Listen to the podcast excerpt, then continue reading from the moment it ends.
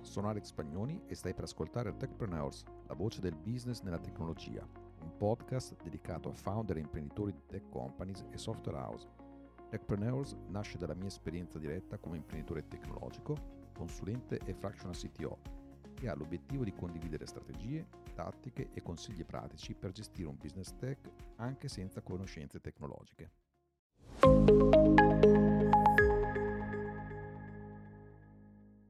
Quella del CTO è una figura chiave in una startup o azienda digitale, ma molto difficile da trovare, soprattutto per un founder non tech. Nel corso di questa diretta, Alex Pagnoni è stato invitato dal Diario di due imprenditori digitali per approfondire proprio questo tema. Buon ascolto! Ciao Daniele, ciao Alex! Oggi siamo alla prima puntata degli approfondimenti del Diario di due imprenditori digitali. Abbiamo come ospite Alex Pagnoni. Ciao Alex, come stai e dove sei? Buongiorno a tutti, grazie per l'invito. Sono a Pesaro nel mio ufficio e sto alla grande. Bene, Daniele, tutto bene? Tutto bene. Anch'io sono alla mia postazione di Amsterdam. Oggi piove, quindi tutto regolare. Benissimo, fantastico. Lanciamo la sigla e partiamo subito con la nostra prima puntata. Ciao, sono Daniele Besana, fondatore di WPOK.it, il servizio di gestione siti WordPress e WooCommerce per aziende e agenzie. Ciao, io sono Marco Gatti, sono un imprenditore seriale e mi occupo di videoanimazioni, energie rinnovabili e commercio internazionale. Questo è Approfondimenti per imprenditori digitali. Un dietro le quinte dei nostri business online in cui ti raccontiamo gioie e dolori, successi e fallimenti, obiettivi e risultati. Creato da e per la community del podcast Diario di due imprenditori digitali.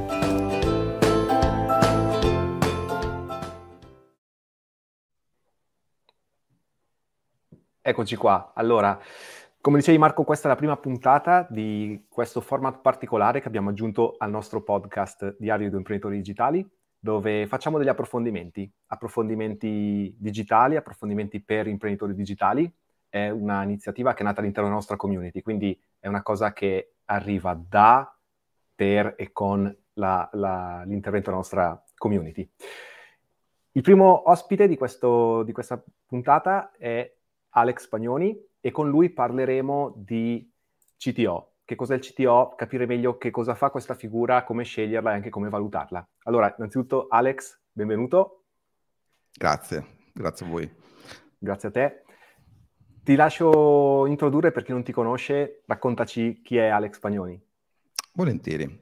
Allora, sono un imprenditore tecnologico da ormai più di 20 anni, quindi dai tempi in cui si parlava di New Economy, gli anni 99, 2000, 2001, e quindi da subito mi sono messo a creare piattaforme e prodotti digitali, oggi li chiameremo così, che servivano a creare altri tipi di prodotti che sono quelli che al momento noi chiamiamo applicazioni SaaS, cioè quelle applicazioni software che si usano via internet. Ecco, ai quei tempi non si chiamavano così, però ho creato le tecnologie per realizzarle e c'erano diverse aziende che usavano queste tecnologie a sorgente aperto, che quindi hanno creato a loro volta dei prodotti. In più ho creato dei miei prodotti, una serie di piattaforme, degli e-commerce, diciamo, quindi in tempi non sospetti, quindi quando ancora non si parlava di startup, magari se ne parlava nel mondo americano, ma qui in Italia, in Europa, era un concetto un po' ancora molto molto lontano. Così nel tempo ho portato avanti tutte queste iniziative, poi dopo c'è stato il crollo della New Economy, quindi a un certo punto mi sono messo a creare progetti per i miei clienti invece che prodotti miei, e facendo sia anche consulente tecnico, quindi il CTO, che è un po' l'argomento di oggi, per loro stessi e anche per altre mie iniziative. A un certo punto, quindi proprio nel 2007, ho aperto un'altra azienda che si chiama No Team, che è quella che ancora tutt'oggi è la mia azienda, che con diversi brand eroga consulenza a quelle aziende che da una parte o sono già molto molto molto tecnologiche e quindi hanno già un reparto tech con anche decine di sviluppatori, quindi in quei casi li aiutiamo a lavorare meglio o a sviluppare assieme i loro prodotti, oppure a quelle aziende che invece non ancora sono tech e lo vogliono diventare, o sono delle startup che vogliono diventare a loro volta tech. In quel caso si parte da zero e in quei casi soprattutto c'è bisogno di qualcuno che li aiuti, che di nuovo è spesso il CTO. Quindi Questo è un po' molto in sintesi quello che riguarda le mie attività imprenditoriali. Al contempo ho anche fondato una community qualche anno fa, che si chiama CTO Mastermind, tanto per rimanere in tema, che è la community dei leader tecnologici italiani, quelli di oggi, quelli di domani, cioè, quindi sia quelli che già lo sono che gli aspiranti tali. E questa è la prima e unica community che c'è in Italia del genere, sono più o meno 500 membri, e racchiude un po' tutti i principali CTO e leader tecnologici di aziende che vanno dalle start-up alle multinazionali, con tutto ciò che ci sta nel mezzo. Quindi mi è sempre piaciuto portare avanti da una parte questioni, diciamo, tecnologiche e dall'altra imprenditoriali / organizzative. Quindi questo in estrema sintesi. Io stesso faccio da consulente, quindi oltre che imprenditore, per diverse realtà, proprio perché io stesso in primis ho avuto questo stesso tipo di esperienze. Perfetto. Allora, già mi hai tolto un dubbio. Si dice CTO o CTO. Di solito sì, si usa la versione inglese, giusto? Si dice CTO. Esatto, sì. Okay. È corretto anche CTO, però tendenzialmente CTO è quello che è più in voga.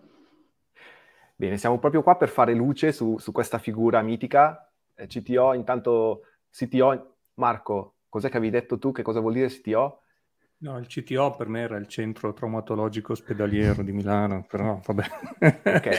È quello, è giusto, però è anche Chief Technology Officer e appunto, siamo qui a fare luce su questa figura, il Chief Technology Officer, che è sicuramente un ruolo chiave delle startup. Io lo associo molto al mondo, al gergo, e a uno dei ruoli chiave del mondo delle startup e delle aziende digitali. Però so che è molto difficile per un founder che non è tecnico assumere un ruolo di questo tipo. Quindi, innanzitutto, che cos'è un CTO e come si differenzia rispetto ad altri ruoli?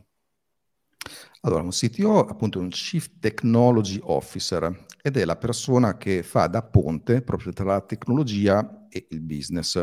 Quindi è un ruolo fondamentale perché, soprattutto per come si è evoluta la tecnologia, quando parliamo di piattaforme, prodotti e servizi digitali, ecco, abbiamo una serie di complessità veramente enorme. Ci sono tantissime tecnologie, tanti strati di cui tenere in considerazione.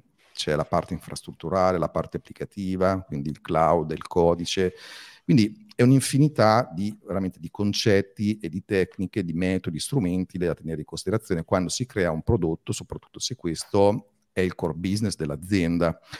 E quindi magari molte volte è anche difficile riassumere tutti questi concetti in un qualcosa che sia invece più comprensibile, digeribile da chi magari fonda una startup che magari ha una estrazione più business o marketing oriented, ad esempio, no? Poi ci sono anche founder tecnici, ovviamente, però è sempre necessario questo ponte affinché la tecnologia non sia fine a se stessa, ma sia sempre un qualcosa che è diciamo che aiuta il business, quindi abilita anche noi modelli di business e così via. E avere una figura di questo genere è molto importante proprio per far sì che si comprendano da una parte le potenzialità della tecnologia per poi avere delle applicazioni business e dall'altra parte che una richiesta, un requisito che arriva dal business si possa trasformare in tecnologia. Consideriamo tutte quelle volte che magari una persona fonda una startup e ha a che fare direttamente con degli sviluppatori e non c'è magari una cultura IT, bar tech, da chi porta avanti l'azienda, e magari gli sviluppatori non sono le persone più adatte ad affrontarsi con il business. Ecco, quelli sono degli esempi classici in cui poi succedono tante cose, non ci si capisce bene, e la CTO deve risolvere questi problemi qui. Ecco, a differenza di altri ruoli, noi tipicamente quando parliamo di tecnologia, a seconda del tipo di azienda, del tipo di settore, abbiamo differenti ruoli. C'è il CTO, il CDO, che è il Chief Digital Officer, c'è il CIO, che è il Chief Information Officer, che in alcuni casi è il Chief Innovation Officer, che sarebbe l'IT Manager fondamentalmente. Ecco, sono tutte figure che in qualche modo hanno a che fare con la tecnologia, ma da punti di vista molto diversi.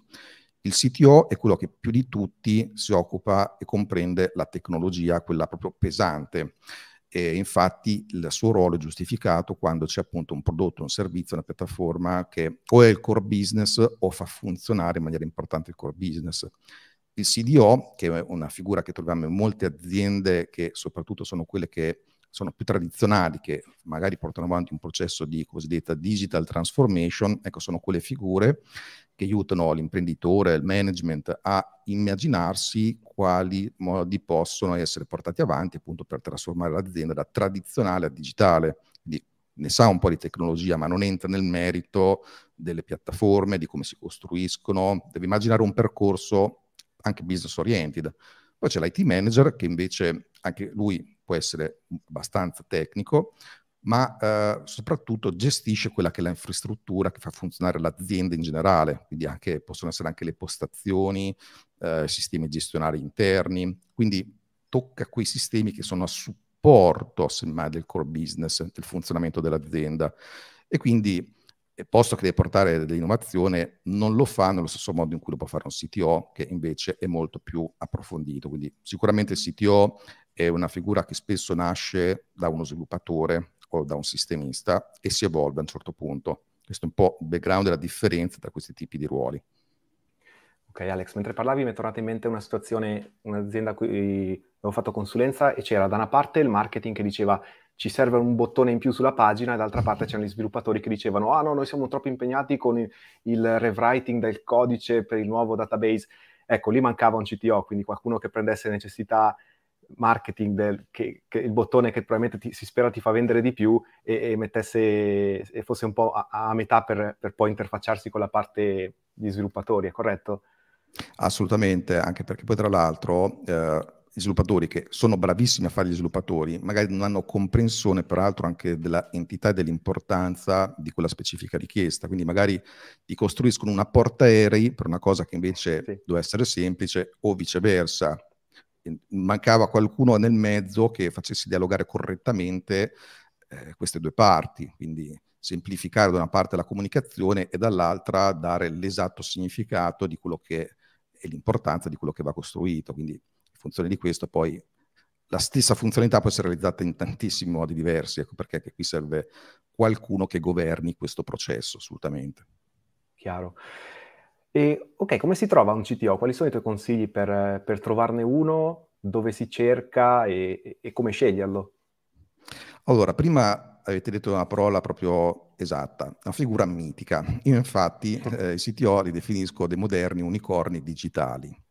No, perché sono veramente difficili da trovare, un po' perché proprio c'è talmente tanta domanda di figure tecniche che oggi ci si sta più che altro a rubare le persone tra aziende, e in particolare le figure da CTO, che quindi hanno anche una serie di soft skill, oltre che hard skill, no? Quindi di comunicazione, altre cose che magari dopo vediamo, sono chiaramente ancora più difficili da trovare. Quindi quello che avviene che in base anche allo stadio dell'azienda in cui ci si trova, in alcuni casi il CTO potrebbe essere il primo programmatore che evolve, poi deve avere dei requisiti, deve fare un percorso di crescita in un certo modo, anche su questo possiamo entrare nel merito, però spesso in una startup quello che avviene è che si trova un programmatore, quella è la persona che conosce più di tutte la struttura, ciò che viene costruito, magari non ha un'esperienza pregressa da CTO, ma un po' va andando avanti, magari inizia anche a costruirsi questo tipo di esperienza, e quello è un modo.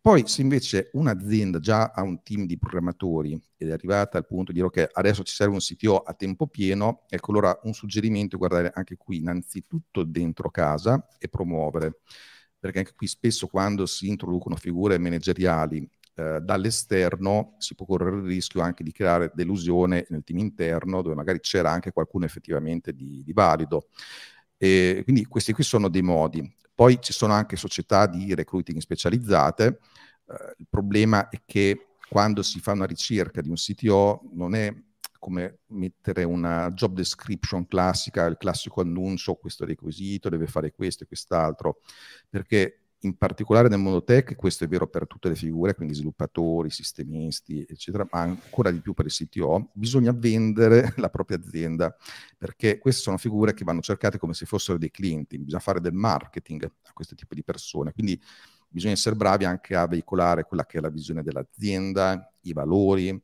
quale sarà la missione che dovrà portare avanti questa persona, quindi È un po' difficile fare employer branding, e quindi anche con le recruiting devono essere assolutamente specializzati e comprendere queste cose qui, o se si fanno in casa questi annunci devono essere costruiti in un certo modo.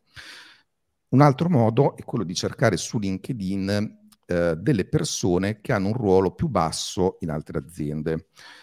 Mi spiego meglio.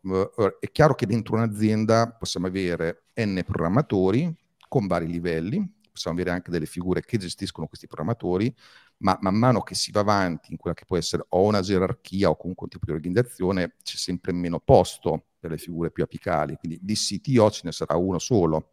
Eppure ci sono tanti sviluppatori che magari ambiscono a diventarlo, e l'unico modo per diventarlo è o aspettare che il CTO che c'è in azienda se ne vada, o andarsene loro e trovare una realtà che invece sia disposta a investire. Quindi anche guardare su LinkedIn, nei profili di sviluppatori, quelli che sembrano un po' più smart, sicuramente può aiutare per individuare dei futuri CTO. Oppure, questo è anche uno dei motivi per cui ho creato il CTO Mastermind, rivolgersi anche proprio alla community del CTO Mastermind, con più di 500 membri che sono in crescita. C'è sempre qualcuno che sta cercando una nuova posizione o che magari può valutare di cambiare. Oppure c'è anche il concetto di fractional CTO, e questo anche qui dipende un po', come dicevo prima, dallo stadio dell'azienda, perché in alcuni stadi è più sensato avere un fractional CTO o comunque una persona a tempo pieno, scusate, a tempo parziale, che non a tempo pieno. Cos'è un fractional CTO? Appunto è un CTO che svolge questo ruolo per una frazione del tempo barra costo di un CTO a tempo pieno. Quindi anche questa qui è una possibilità che soprattutto magari in fase di startup o di ideazione del progetto può essere utile. Quindi su questo però, visto che appunto è difficile trovare un CTO che sia già tale, a meno che appunto non lo prendiamo già esistente o sia un fractional CTO, gli altri sono percorsi di crescita. Quindi è sempre importante una parte di coaching e di mentoring per evitare di rifare gli stessi errori, perché un CTO non ha tante possibilità di confronto. Adesso le ha appunto come la community che ho fondato, prima non era così. Ogni CTO partiva da zero, rifaceva gli stessi identici errori che facevano gli altri, e spesso questi erano anche devastanti per l'azienda in cui lavorava, perché siccome ha a che fare molto con anche il business, prendere certe decisioni può avere un impatto sbagliato, basta una decisione non corretta in termini di impostazione della piattaforma, ed ecco che poi dopo magari è difficile tornare indietro. Quindi anche su questo la community poi è d'aiuto, perché proprio ci sono anche dei mentori, sono dei servizi di mentoring che aiutano anche chi ha uno sviluppatore interno che lo vuole far crescere. Come scegliere il giusto CTO? Ma diciamo che sono degli skill che non sono solo tecnici, come dicevo prima, posto che chiaramente deve essere competente in materia, e anche qui dipende dallo stato dell'azienda, soprattutto se siamo in fase startup, early stage o nelle fasi di crescita iniziale. Bisogna puntare anche sui soft skill, quindi leadership tecnica sicuramente, però deve essere anche orientato al business, deve anche essere orientato in alcuni casi ai clienti, se la tecnologia ha a che fare, è front facing appunto con i clienti, deve saper gestire le persone, questo è fondamentale, deve avere anche un po' di leadership esecutiva, cioè deve avere ability to execute, deve saper far sì che le cose accadano, e deve comprendere anche alcuni aspetti di gestione finanziaria, perché ad esempio se si usa una piattaforma cloud e quindi lo si usa per bene, ci saranno dei costi variabili, e questi qui devono essere gestiti correttamente, perché se si sbagliano delle cose o non si tengono sott'occhio, i costi possono impazzire, ecco che di nuovo ci sono degli impatti negativi. Quindi sono una serie di caratteristiche che, come dicevo prima, non è appunto facile trovare un'unica persona, ecco perché la chiamo un icono, però un po' di quelle cose che ho detto prima ci si può arrivare, ecco anche perché spesso poi serve un fractional CTO ad aiutare quando non lo si trova, ad esempio. Ok, e quando si trova questo unicorno, la difficoltà non finisce lì, perché per un founder che magari non è tech, iniziare a collaborare, sarà una collaborazione con questa persona che si occuperà della struttura tecnica, penso, anche quella è una sfida, immagino. Come ci si relaziona, cosa hai visto funzionare, che dinamiche vanno create con questo CTO che entra in azienda? Allora, innanzitutto è proprio compito del CTO fare lo sforzo appunto di fare da ponte tra tecnologia e business, altrimenti non sarebbe un CTO valido. Quindi questa parte qui di semplificazione, ma fatta bene, la deve fare assolutamente il CTO. Ecco, perché anche qui servono una serie di skill che non sono puramente tecnici. Però anche il founder a sua volta deve cercare di fare lo sforzo di iniziare a capire almeno alcuni temi tecnologici. Non dico di saper programmare o cos'è una piattaforma cloud, un certo servizio, una cosa del genere, però alcuni elementi di base prima o poi li deve comprendere. Il CTO può aiutare il founder in questo, può essere un po' una guida anche per il founder stesso o comunque per i soci, anche chi comunque non nasce tech. Quindi anche questo qui è un altro ruolo importante di facilitazione. Quindi diciamo che l'elemento critico è soprattutto quello del CTO. Quello che deve fare il founder è cercare di comprendere come certe richieste possono avere un impatto, perché non sempre le cose che vengono chieste sono semplici, anche se appaiono tali. Magari c'è sotto da fare un lavoro veramente grande di progettazione, di sviluppo, di tante cose, e quindi deve fidarsi del CTO. Ecco, questo è un punto importante. Quindi il CTO non deve essere preso, come neanche dentro il reparto tech, come un mero esecutore, deve essere visto come un componente vero e proprio anche del board aziendale. Infatti, primo team, quello che dico io, il primo team del CTO non è il team tech, è il team imprenditoriale, management, founder, quindi dovrebbe stare spesso proprio nel board in alcuni casi, no? Il secondo team è quello tech, perché se è così, allora cambia anche l'orientamento e diventa strategico. Ecco che allora questi problemi di comunicazione, di comprensione si facilitano parecchio. In più, ogni tanto mi piace lanciare questa provocazione, che il CTO è il futuro CEO, cioè il futuro amministratore delegato. Questo perché sempre di più le aziende sono effettivamente delle tech companies, e quindi cosa sta accadendo? Che si è visto in diversi casi che alcuni CEO, quindi amministratori, sono diventati tali essendo stati prima dei CTO, comunque dei responsabili tecnologici. Quindi sempre di più il CTO si deve occupare anche di temi di business, quindi se un'azienda è veramente tech, per assurdo potrebbe essere questo il loro futuro. Quindi anche un founder, no, quando la sua azienda cresce, potrebbe delegare anche certe funzioni a delle persone, cioè sarebbe anche normale, no? Quindi creare un management vero e proprio. In alcuni casi, in alcune tech company, potrebbe essere per assurdo proprio il CTO quello che governa un po' tutto. È però un po' una provocazione, però serve per fare il ragionamento. Comunque, per, diciamo, facilitare questa cosa qui, no? Cioè noi possiamo definire anche dei KPI come rispetto a date di rilascio, allineamento strategico e così via, però l'importante, quello che serve per far funzionare anche qui bene il rapporto, è che il founder barra CEO e il CTO comunichino così spesso che questi problemi non ci siano. Un po' anche questa qui è un'altra chiave. Quindi in sintesi molto dipende proprio dal CTO, ma anche il CEO barra founder deve fare un po' uno sforzo nel tempo. Ok, hai accennato prima alla figura del fractional CTO, che se ho capito bene è un po' un CTO part-time, immagino sia una figura esterna che collabora con l'azienda o la startup. Cosa ne pensi e quando serve una figura così, fractional CTO? Allora, in molti casi è proprio una scelta saggia. Intanto per i motivi che dicevamo prima, che c'è la difficoltà nel trovarli, questi CTO in generale sono anche molto costosi, quindi magari una startup potrebbe anche non permettersi un CTO a tempo pieno, posto che prima deve trovarlo. Allora, sicuramente un fractional CTO è molto utile, ad esempio, quando serve un'analisi e un'opinione esterna indipendente. Quindi per assurdo potrebbe esserci un fractional CTO che affianca anche un CTO interno che sta crescendo, oppure anche un CTO già esistente, perché in quel caso potrebbe prendere anche una frazione delle responsabilità del CTO. Quindi questo è un caso. E in altri casi, come appunto lo stadio di azienda che magari ancora neanche c'è l'azienda, quindi siamo in fase di idea, anche lì non serve un CTO vero e proprio già assunto, serve qualcuno che faccia da advisor, che aiuti a definire la fattibilità tecnica dell'idea, però appunto un advisor, cioè, servono pochi momenti, quindi di nuovo il fractional CTO è una figura molto valida in questo caso qui, perché riduciamo veramente molto i costi, ma otteniamo tutto il 100% dell'esperienza del CTO.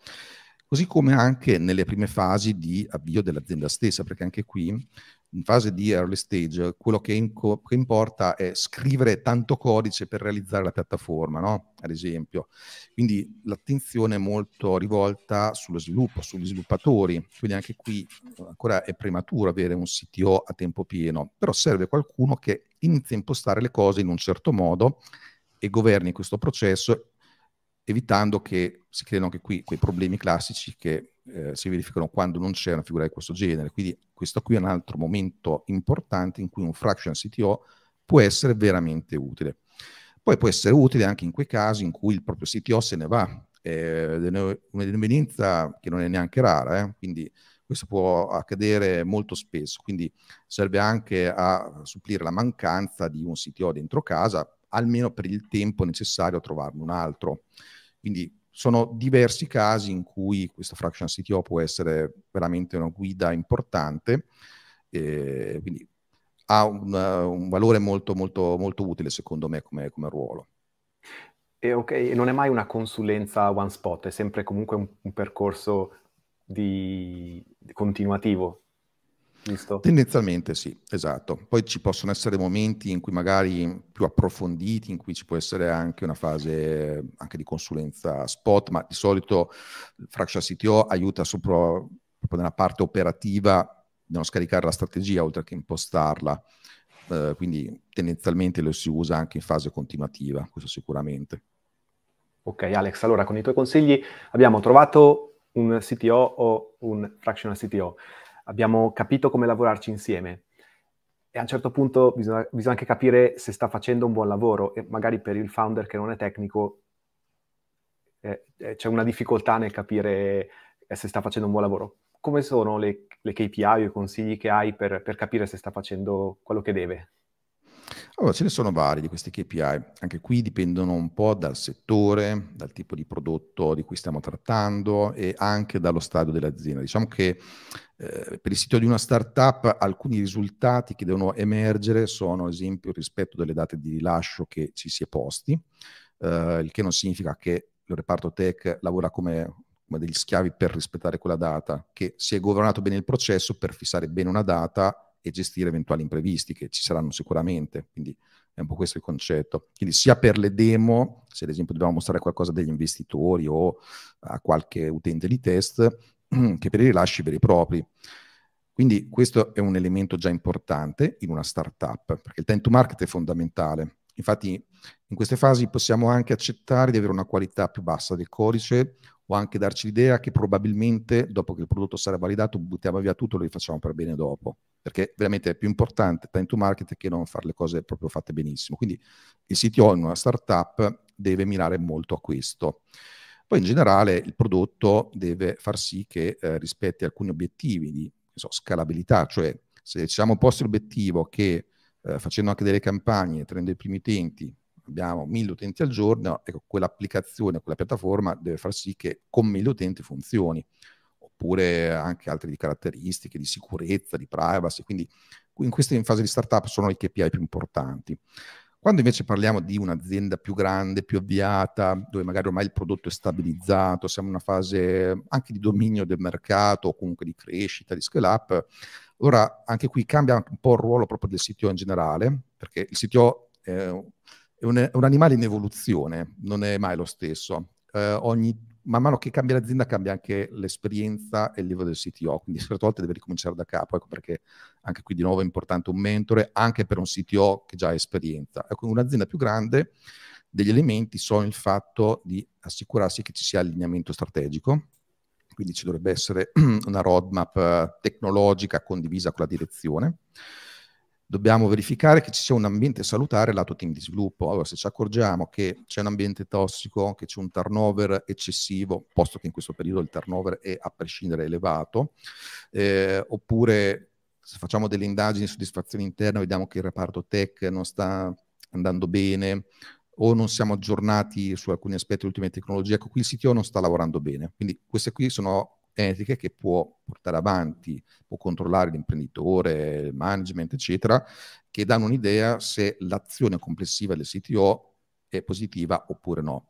Però anche qui, di nuovo, mi ricollego a quello che dicevo prima, che management e CTO devono comunicare così spesso e affrontare tutti i problemi in modo tale che la misurazione e valutazione di questi KPI diventi quasi inutile, ecco, cioè diventare una cosa quotidiana il fatto di avere il polso su queste situazioni.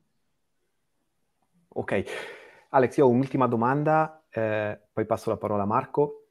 Io lo ammetto, ho poca esperienza nel mondo delle startup. Mi ricordo diversi anni fa feci uno startup weekend qui a Utrecht in Olanda e ho capito che è difficile trovare figure tecniche, però anche per le figure tecniche bisogna selezionare bene la startup dove mettersi, perché ho visto un po' questa dinamica, però chiaramente nelle startup weekend o in quegli ambienti lì non sono neanche startup, spesso sono delle idee. Ho visto spesso persone con delle idee super convinti di avere idee fantastiche alla caccia di persone tecniche che le facessero diventare realtà, perché da soli non sono capaci di farlo, prendendosi pure il rischio di lavorare gratis. E quindi penso funziona un po' in tutte e due le direzioni. Secondo te è un rischio vero per un CTO, oppure stiamo parlando di startup già avviate, cose più concrete?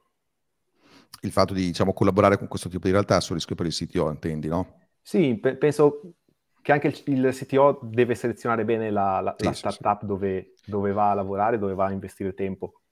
Assolutamente, no, ma infatti anche per quello prima dicevo che proprio l'azienda deve essere molto brava nel vendere il concetto, nell'attrarre, okay, perché è proprio difficile, allora già è difficile per attrarre sviluppatori, cioè non basta dire ho questa idea, sto cercando degli sviluppatori, che a maggior ragione devono essere anche quelli proprio sviluppatori che sono abituati, che ne so, ad esempio a lavorare nel mondo della consulenza, quindi sono un po' più avvezzi anche al rischio. A maggior ragione un CTO, se non è convinto dell'idea dello start-upper, è difficile che vada a sposare il progetto e ci si metta. Sono tante altre opportunità interessanti, quindi deve essere confezionata bene, va trasmessa bene e si deve vedere che lo start-upper non è semplicemente uno scappato di casa, ma è qualcuno che ha un obiettivo imprenditoriale buono, insomma, preciso, ben formato. Poi è chiaro che le idee possono essere particolari, possono essere anche cose strane, e ci sta assolutamente, anzi è anche su questo che ogni tanto si crea innovazione, quindi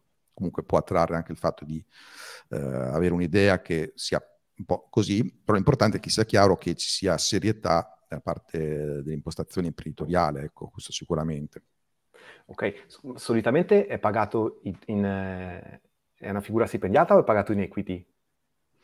Allora, di solito viene stipendiata, in alcuni casi c'è anche una fettina di equity, però di solito per il tipo di figura c'è sempre una parte di compenso, che tra l'altro è anche abbastanza pesante per il tipo di ruolo, a meno che, come dicevo prima, non partiamo da uno sviluppatore, lo facciamo crescere, allora lì la questione è diversa, perché altrimenti l'alternativa è che sia un co-founder tecnico.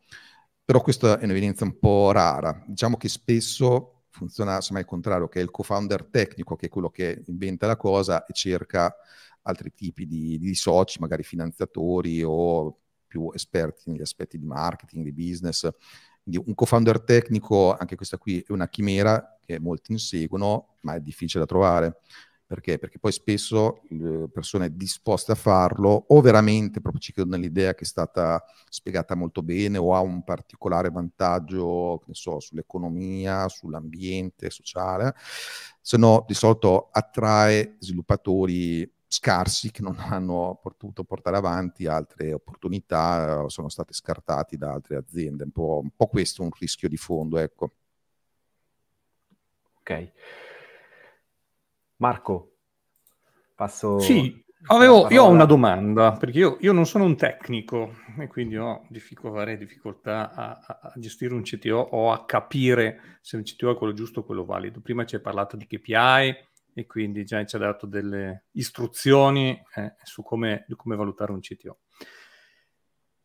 Come faccio io a capire se il mio CTO si aggiorna? Nel senso, nel mondo digitale... è in evoluzione costante e, insomma, quello che ho imparato oggi magari non basta per sviluppare un prodotto tra un anno o più avanti.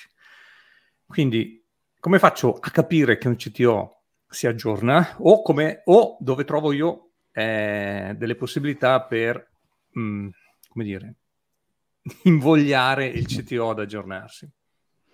Allora, intanto se abbiamo a che fare con un CTO che non si aggiorna, già forse lui non deve fare il ruolo del CTO, perché tipicamente è un tipo di mestiere questo che è basato molto sulla curiosità, l'autoprendimento, il formarsi, eccetera. Quindi già red flag se vediamo che non si aggiorna.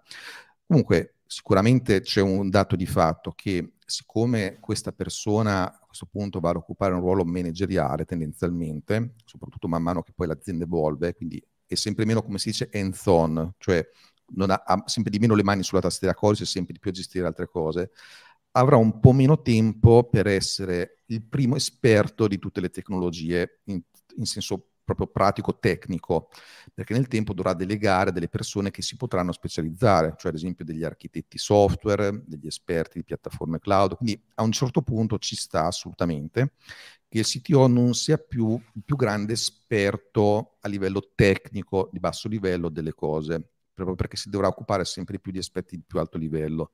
Però è importante che il CTO possa creare e aggiornare correttamente la visione tecnologica e che possa assolutamente portare nuove idee al business per, anche qui, inventare nuovi modelli di business. Cioè, per dire, il cloud non è semplicemente dire, come esisteva prima, server che stanno in un altro data center. Ha abilitato una serie di cose, con elasticità, il fatto di poter attivare tutto on demand, con costi variabili, di poter creare un'azienda a costi molto più bassi e in tempi più immediati rispetto ad una volta. Un CTO deve comprendere queste cose, quindi deve capire quando ci sarà la prossima ondata di innovazione tecnologica, la prossima grande cosa. Ecco, dovrà essere pronto per portarla al business e dire: guardate, questo qui ci può consentire di creare uno spin-off o di innovarci, di creare la prossima versione dell'azienda o di fondamentalmente creare un grosso vantaggio competitivo. Ecco, qui andiamo proprio nel nitty-gritty, cioè proprio vantaggio competitivo è una cosa sul quale il CTO deve essere assolutamente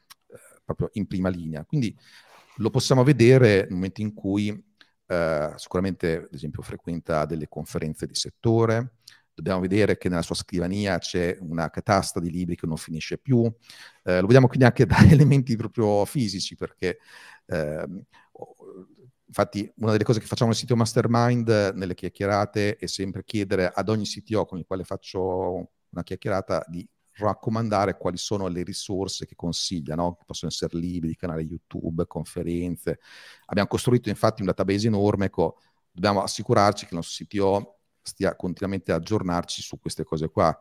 Poi ce ne accorgiamo da una parte perché vediamo che la nostra piattaforma non ha alcuni problemi classici di quando non viene aggiornata, cioè ad esempio la manutenzione si chiama debito tecnico, che è una sorta di debito finanziario applicato al mondo tecnico, no? Cioè vediamo che quando chiediamo di aggiornare alcuni aspetti della nostra applicazione le richieste sono sempre più lente, cioè non le richieste, il tempo di lavorazione è sempre più lento, sono sempre più problemi, tocchiamo una cosa, se ne spacca un'altra che è già stata risolta tempo addietro. Una parte inevitabile, ma se questa cosa diventa troppo frequente al punto che se ne accorgono i nostri utenti o comunque la parte business, anche qui probabilmente abbiamo a che fare con un CTO che da una parte o magari non ha il budget per farle queste cose, o proprio non le sa fare e soprattutto non si sta aggiornando. Quindi magari non fa sì che il team implementi alcuni nuovi paradigmi oppure faccia un cambio di framework, che è una cosa tecnica che sta sotto le piattaforme. Quindi anche questi sono degli aspetti che vediamo. Diciamo che anche qui vediamo un CTO che a sua volta produce dei contenuti, partecipa lui come relatore a qualche evento, sicuramente molto positivo. Ecco, quando abbiamo una figura di questo genere sappiamo che è una persona che sicuramente si sta aggiornando, perché per fare un talk, per esporre qualcosa, creare un contenuto, ecco, spesso quello è proprio il momento migliore proprio per imparare la cosa sulla quale stai facendo il talk. Cioè, molte volte quando noi vediamo una conferenza ci immaginiamo che quelli davanti che stanno parlando siano le autorità, ma spesso hanno imparato bene quella cosa proprio per organizzare il talk. Quindi sono grandi occasioni formative. Quindi se vediamo una persona, un CTO che fa una cosa del genere, quello è sicuramente invece è una bandierina verde, assolutamente va bene. Lo vediamo insomma un po' da queste cose qua, ecco. Bene, grazie. quello ce lo teniamo ben stretto, assolutamente. Poi qui c'era una domanda di Edoardo. Edoardo chiede: è possibile fondare una startup che abbia un lato tech senza un CTO e trovarlo dopo aver ottenuto i finanziamenti? Sì, assolutamente, a patto che comunque ci sia una figura di advisor. Poi come dicevo, anzi, in alcuni casi è prematuro avere un CTO interno già in fase di idea o early stage, proprio perché non serve e ci costerebbe troppo. Dobbiamo concentrarci sullo sviluppo e su altre cose, e in particolare il budget sarà speso molto sul marketing, comunicazione, progettare l'esperienza utente. Quindi a maggior ragione in quelle fasi non ci deve essere un CTO interno, ma ci dovrebbe essere o quel fractional CTO di cui parlavo prima, o comunque un advisor tecnico che possa da una parte dare la fattibilità tecnica, questo in fase di idea, e dall'altra impostare correttamente alcuni aspetti di base e fare da advisor continuativo al founder. Ma può essere una call alla settimana in cui ci si allinea, dove magari si dà un minimo di supporto al team di sviluppo, giusto per quelle decisioni di base che si può trasmettere fin dall'inizio in modo che si eviti di fare un disastro. Quindi ci sta assolutamente di partire in questo modo qua. L'importante è che comunque sia una figura esterna che possa dare questo tipo di aiuto. Beh, adesso esce un po' la mia anima milanese.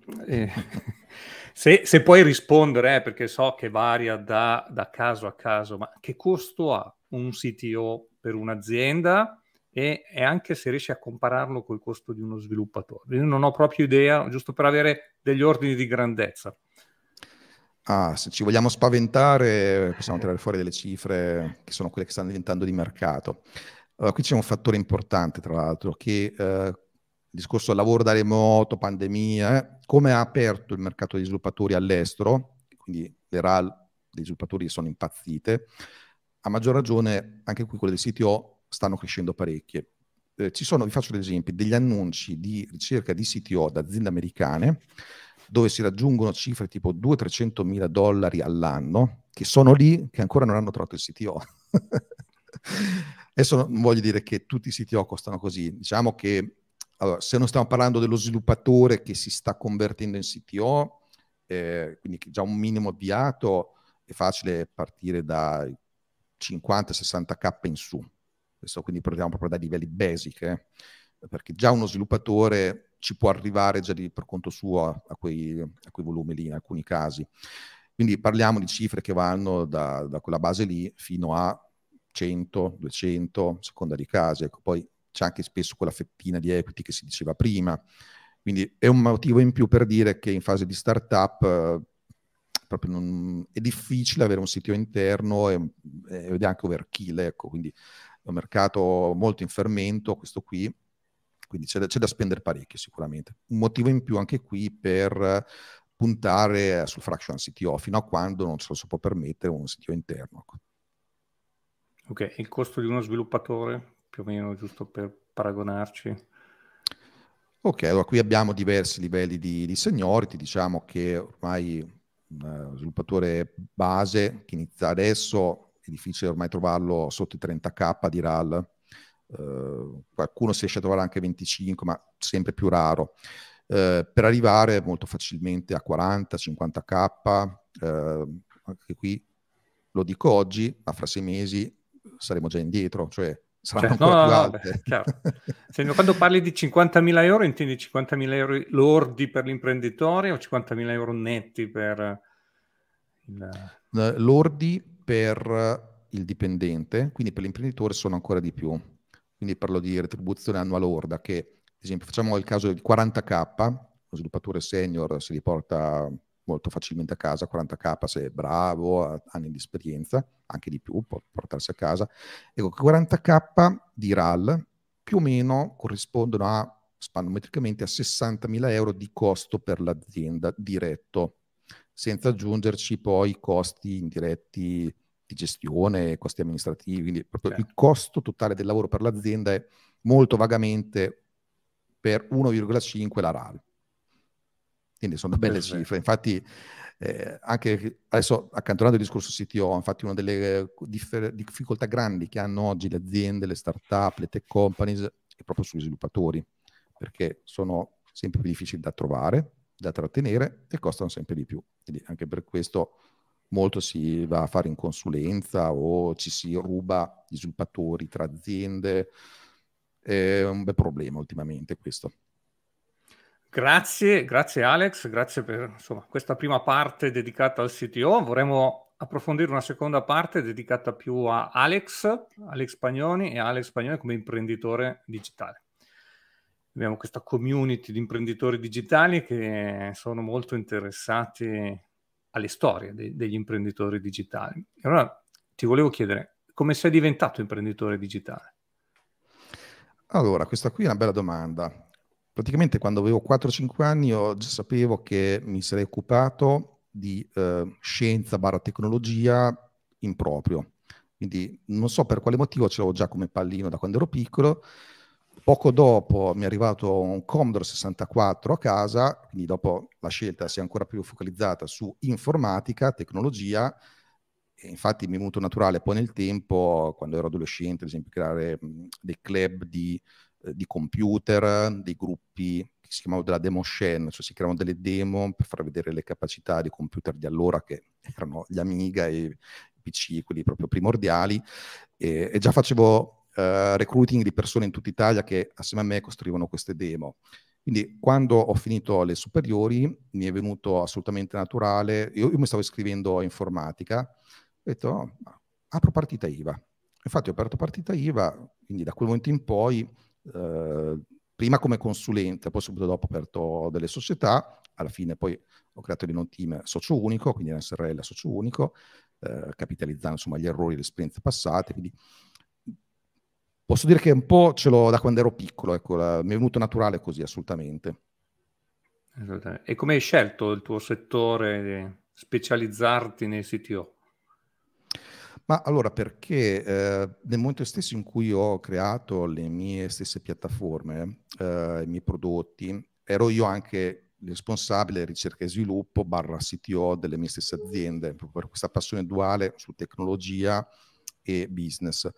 Quindi ho affrontato io stesso tutti i temi di cosa vuol dire creare un prodotto anche dal punto di vista tecnologico, quindi sapere che è difficile confrontarsi con altre persone, perché altri CTO c'erano, magari non si chiamavano CTO allora o soltanto in parte, ma non c'erano i mezzi di comunicazione come erano oggi, c'erano IRC, c'erano altri tipi di cose, ma parlavamo di numeri molto più piccoli, non c'era una letteratura per aiutare a costruire e gestire team, non c'era tutta una serie di cose che non ci sono neanche oggi, tutto sommato, che stiamo costruendo adesso con il CTO Mastermind, e quindi mi è venuto naturale a quel punto dire, siccome proprio l'ho fatto quindi per le mie aziende e l'ho fatto come consulente anche per altre aziende, dire ok, facciamo in modo che altre persone che hanno questo ruolo qui non soffrano tutte le cose che ho dovuto soffrire anch'io negli anni e che non debbano ripetere da zero tutti gli stessi identici errori. Quindi di creare una base di know-how, di esperienze, avere delle persone che facciano mentoring, in modo tale che un CTO, quando parte come tale, abbia un bel boost rispetto alla situazione precedente. Ecco, sicuramente questo già è un motivo per me importante per aver creato la community, il CTO Mastermind, e infatti sta avendo degli ottimi benefici. Poi dopo le aziende stesse chiedono anche un aiuto da questo punto di vista quando hanno delle persone che vogliono far crescere come CTO, oppure vedono che il loro CTO un pochino sta zoppicando, anche qui possiamo dare una mano. Quindi è su questo che dopo si è creato questo filone qui specifico, appunto, mondo CTO. Non è il mio unico ambito di consulenza, ma sicuramente questo adesso è diventato quello, uno tra i più noti sicuramente. Benissimo, grazie. Vediamo adesso delle domande veloci, un minuto per rispondere. Alex, sono molto importanti per gli imprenditori, ma anche per la crescita personale, avere delle routine, no? Si parla spesso di morning routine, di evening routine. Quali sono le tue routine principali che hanno spinto il tuo successo? Allora, io ho un tipo di personalità, viene chiamata INTJ per chi è appassionato di MBTI. Praticamente sono uno che va a strutturare tutto, anche troppo, sono un sovrappianificatore. Io ho una mappa mentale con tutta la mia routine del mattino, presto, la mattinata, il pomeriggio, la sera, eccetera, eventi settimanali, mensili e così via. È la prima volta che lo dico, quindi qualcuno sicuramente dirà ma questo è matto. Però diciamo sicuramente ho i miei rituali, le mie abitudini che ho costruito nel tempo, ho scartato quello che non mi funzionava e così via. Sicuramente che ne so, sono delle cose tipo dei rilassamenti che possono aiutare parecchio, fare la pianificazione al mattino della giornata, avere un diario, ovviamente tutto elettronico per me, in cui scrivo sia gli obiettivi del giorno, della settimana, e la sera tengo tracce di quello che effettivamente ho fatto o non ho fatto, come potrebbe essere migliorato, cosa ho letto, quali sono le cose di cui essere grato oggi, tutte queste cose qua. E poi settimanalmente la stessa cosa compattata e pianificare la settimana successiva. Poi un'altra cosa importante che mi aiuta a tenere il track su queste abitudini è fissare il calendario come dico io e non come dicono gli altri, o come dicono gli altri ma a modo mio, nel senso che ho definito dei temi per ogni giornata della settimana, quindi il lunedì mi occupo di marketing, il martedì mi occupo di questioni commerciali, il mercoledì mi occupo di marketing, il giovedì mi occupo di servizio clienti, il venerdì mi occupo di gestire, di dare una mano a gestire le persone, quindi ogni giornata ha il suo tema. Ovvio che poi dopo sono le interruzioni, le urgenze, quindi è difficile avere il 100%, però poi blocco il mio calendario con le cose che voglio fare in anticipo. E poi uso Calendly, che è un'applicazione che serve per fissare appuntamenti, che è fantastica. E ad esempio, se io devo passare un Calendly per un cliente che vuole chiedermi delle cose, glielo do in modo tale che gli appuntamenti possano essere presi solo in quei giorni in cui ho definito che faccio quelle cose. Quindi cerco di avere una unicità di tema in quella giornata. Quindi context switching purtroppo per un imprenditore c'è a prescindere, ma così viene contenuta. Questa è sicuramente una parte di routine mia che mi ha funzionato. Interessante. E hai un libro da consigliare agli imprenditori digitali? Allora, ce ne sono veramente tanti. È difficile consigliarne uno perché poi anche qui nel tempo le cose cambiano. Per dire, qualche anno fa si consigliava moltissimo, tuttora si consiglia il libro quello di Ries, quello sulla startup, Lean Startup, eccetera. Poi invece nella mia esperienza ho visto che facendo esattamente quelle cose poi non è che sia aumentato così tanto il tasso di successo delle startup, perché non prendono in considerazione alcuni aspetti. Ho creato semmai un elenco di tanti bei libri che si dovrebbero leggere e sono proprio su uno dei miei siti, in particolare quello del sito Mastermind, ho creato proprio un elenco anche sulla base quindi dei suggerimenti degli altri siti con cui ho parlato, dove togliendo quelli più tecnici sono tanti veramente pratici, quindi non consiglio un libro unico perché se ci penso non è che a me viene in mente un libro unico che mi ha fatto svoltare la vita, cioè il mio è stato un mix di tanti concetti presi da vari libri, risorse. Ecco, lì stiamo creando questa bella playlist e c'è anche su YouTube con tanto di commento su ciascun libro. Quindi non ho risposto alla tua domanda, ma ho dato un poi tra l'altro ci dai il link che lo mettiamo nelle note dell'episodio, così tutti curiosi possono andare a vedere i tuoi suggerimenti. E c'è un corso digitale che hai fatto che ti ha cambiato la vita? Allora, corso digitale, quindi proprio in materia tecnica o... No, materia legata all'imprenditoria digitale. Che può essere allora, anche di crescita personale. Sicuramente ci sono alcuni aspetti di marketing e business che hanno aiutato, questo sicuramente. Ora, in realtà a me piacciono molti corsi, li ho sempre fatti anche quelli di miglioramento personale, aziendale e così via, però io... Per mia deformazione ho sempre guardato molto al mondo americano, perché fino a quando ero piccolo tra il modem mi collegavo alle BBS, quindi internet, guardavo i siti americani, eccetera. Lì c'è molta informazione e diciamo che le perle, l'oro si trova in inglese, questa è la verità, no? Quindi molte volte quello che vediamo qua tradotto in italiano è la diluzione di quello che c'era già tanti anni prima, quindi in realtà... io sono molto curioso, leggo tantissimo, soprattutto tutte le letture che ho fatto nel tempo e soprattutto gli errori che ho fatto io che mi hanno dato un'impostazione. Poi sicuramente c'è qualche corso che più di altri mi ha dato una mano, però adesso anche qui non me ne viene in mente uno specifico, se non quelli che un po' più sono orientati ai concetti di branding, quindi ad esempio anche qui la formazione è quella di Ries, piuttosto che Jack Truth e simili, ecco, un po' queste cose qua. Ok, grazie. L'ultima domanda: che consiglio daresti al Alex Pagnoni di 10 anni fa? Bella domanda. Per mia, anche qui, diciamo, deformazione, sono una persona che guarda molto al futuro, perché se dovessi guardare al mio passato sono talmente tanti gli errori, ovvio che poi capitalizzo quegli errori, però non guardo troppo al mio indietro. Però sicuramente gli direi, ad esempio, di fare prima delle cose che ho iniziato a fare tardi, ma questo è inevitabile, cioè mi sono reso conto che alcune cose le si riescono ad agganciare bene, a fare bene quando si arriva a una certa età. È il sottodetto, no? Quando sei giovane hai certe energie che vorresti avere quando sei saggio e viceversa.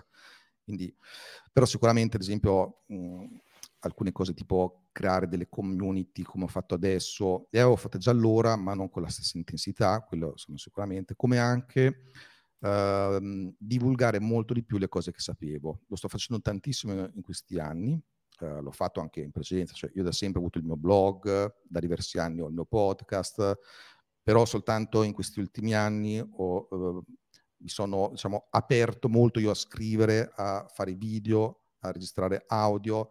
Ecco, queste cose qui, se le avessi fatte 10 o 20 anni prima, con tutti i limiti di quella volta, ecco, quella sicuramente mi avrebbe dato un grosso aiuto, mi avrebbe accorciato parecchi tempi. Sicuramente questo avrebbe già contribuito a creare, che so, il mio brand personale, i miei brand aziendali, a essere più noto, cose di questo genere qua sicuramente. Bene, Daniele. Bene, siamo in chiusura. Alex, per chi ti volesse contattare, quali sono i canali migliori per raggiungere Alex? Allora, o su LinkedIn mi trovate Alex Pagnoni, oppure anche sul mio sito personale www.alexpagnoni.com, c'è il modulo di contatto. Poi dopo nel mio sito c'è anche rimando ai vari brand aziendali, quindi Accelerant per chi ad esempio ha bisogno di un fractional CTO, di un aiuto. Tra l'altro, ecco, per chi ci sta seguendo, se vuole un po' anche mandare un messaggio sul sito alexpagnoni.com, anche per una chiacchierata assolutamente gratuita, se vuole approfondire questi temi qua. Quindi direi questi due canali qui innanzitutto.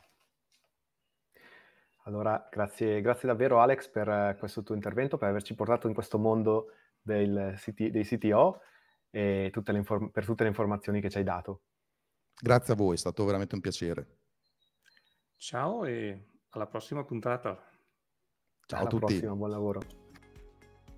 Grazie di aver ascoltato Techpreneurs. Se cerchi altri contenuti di approfondimento, ti aspetto sul mio sito www.alexpagnoni.com o su quello di Accelerant, la mia azienda di consulenza manageriale e ricerche di mercato per tech companies e software house. Il sito è www.accelerant.it, scritto con la X.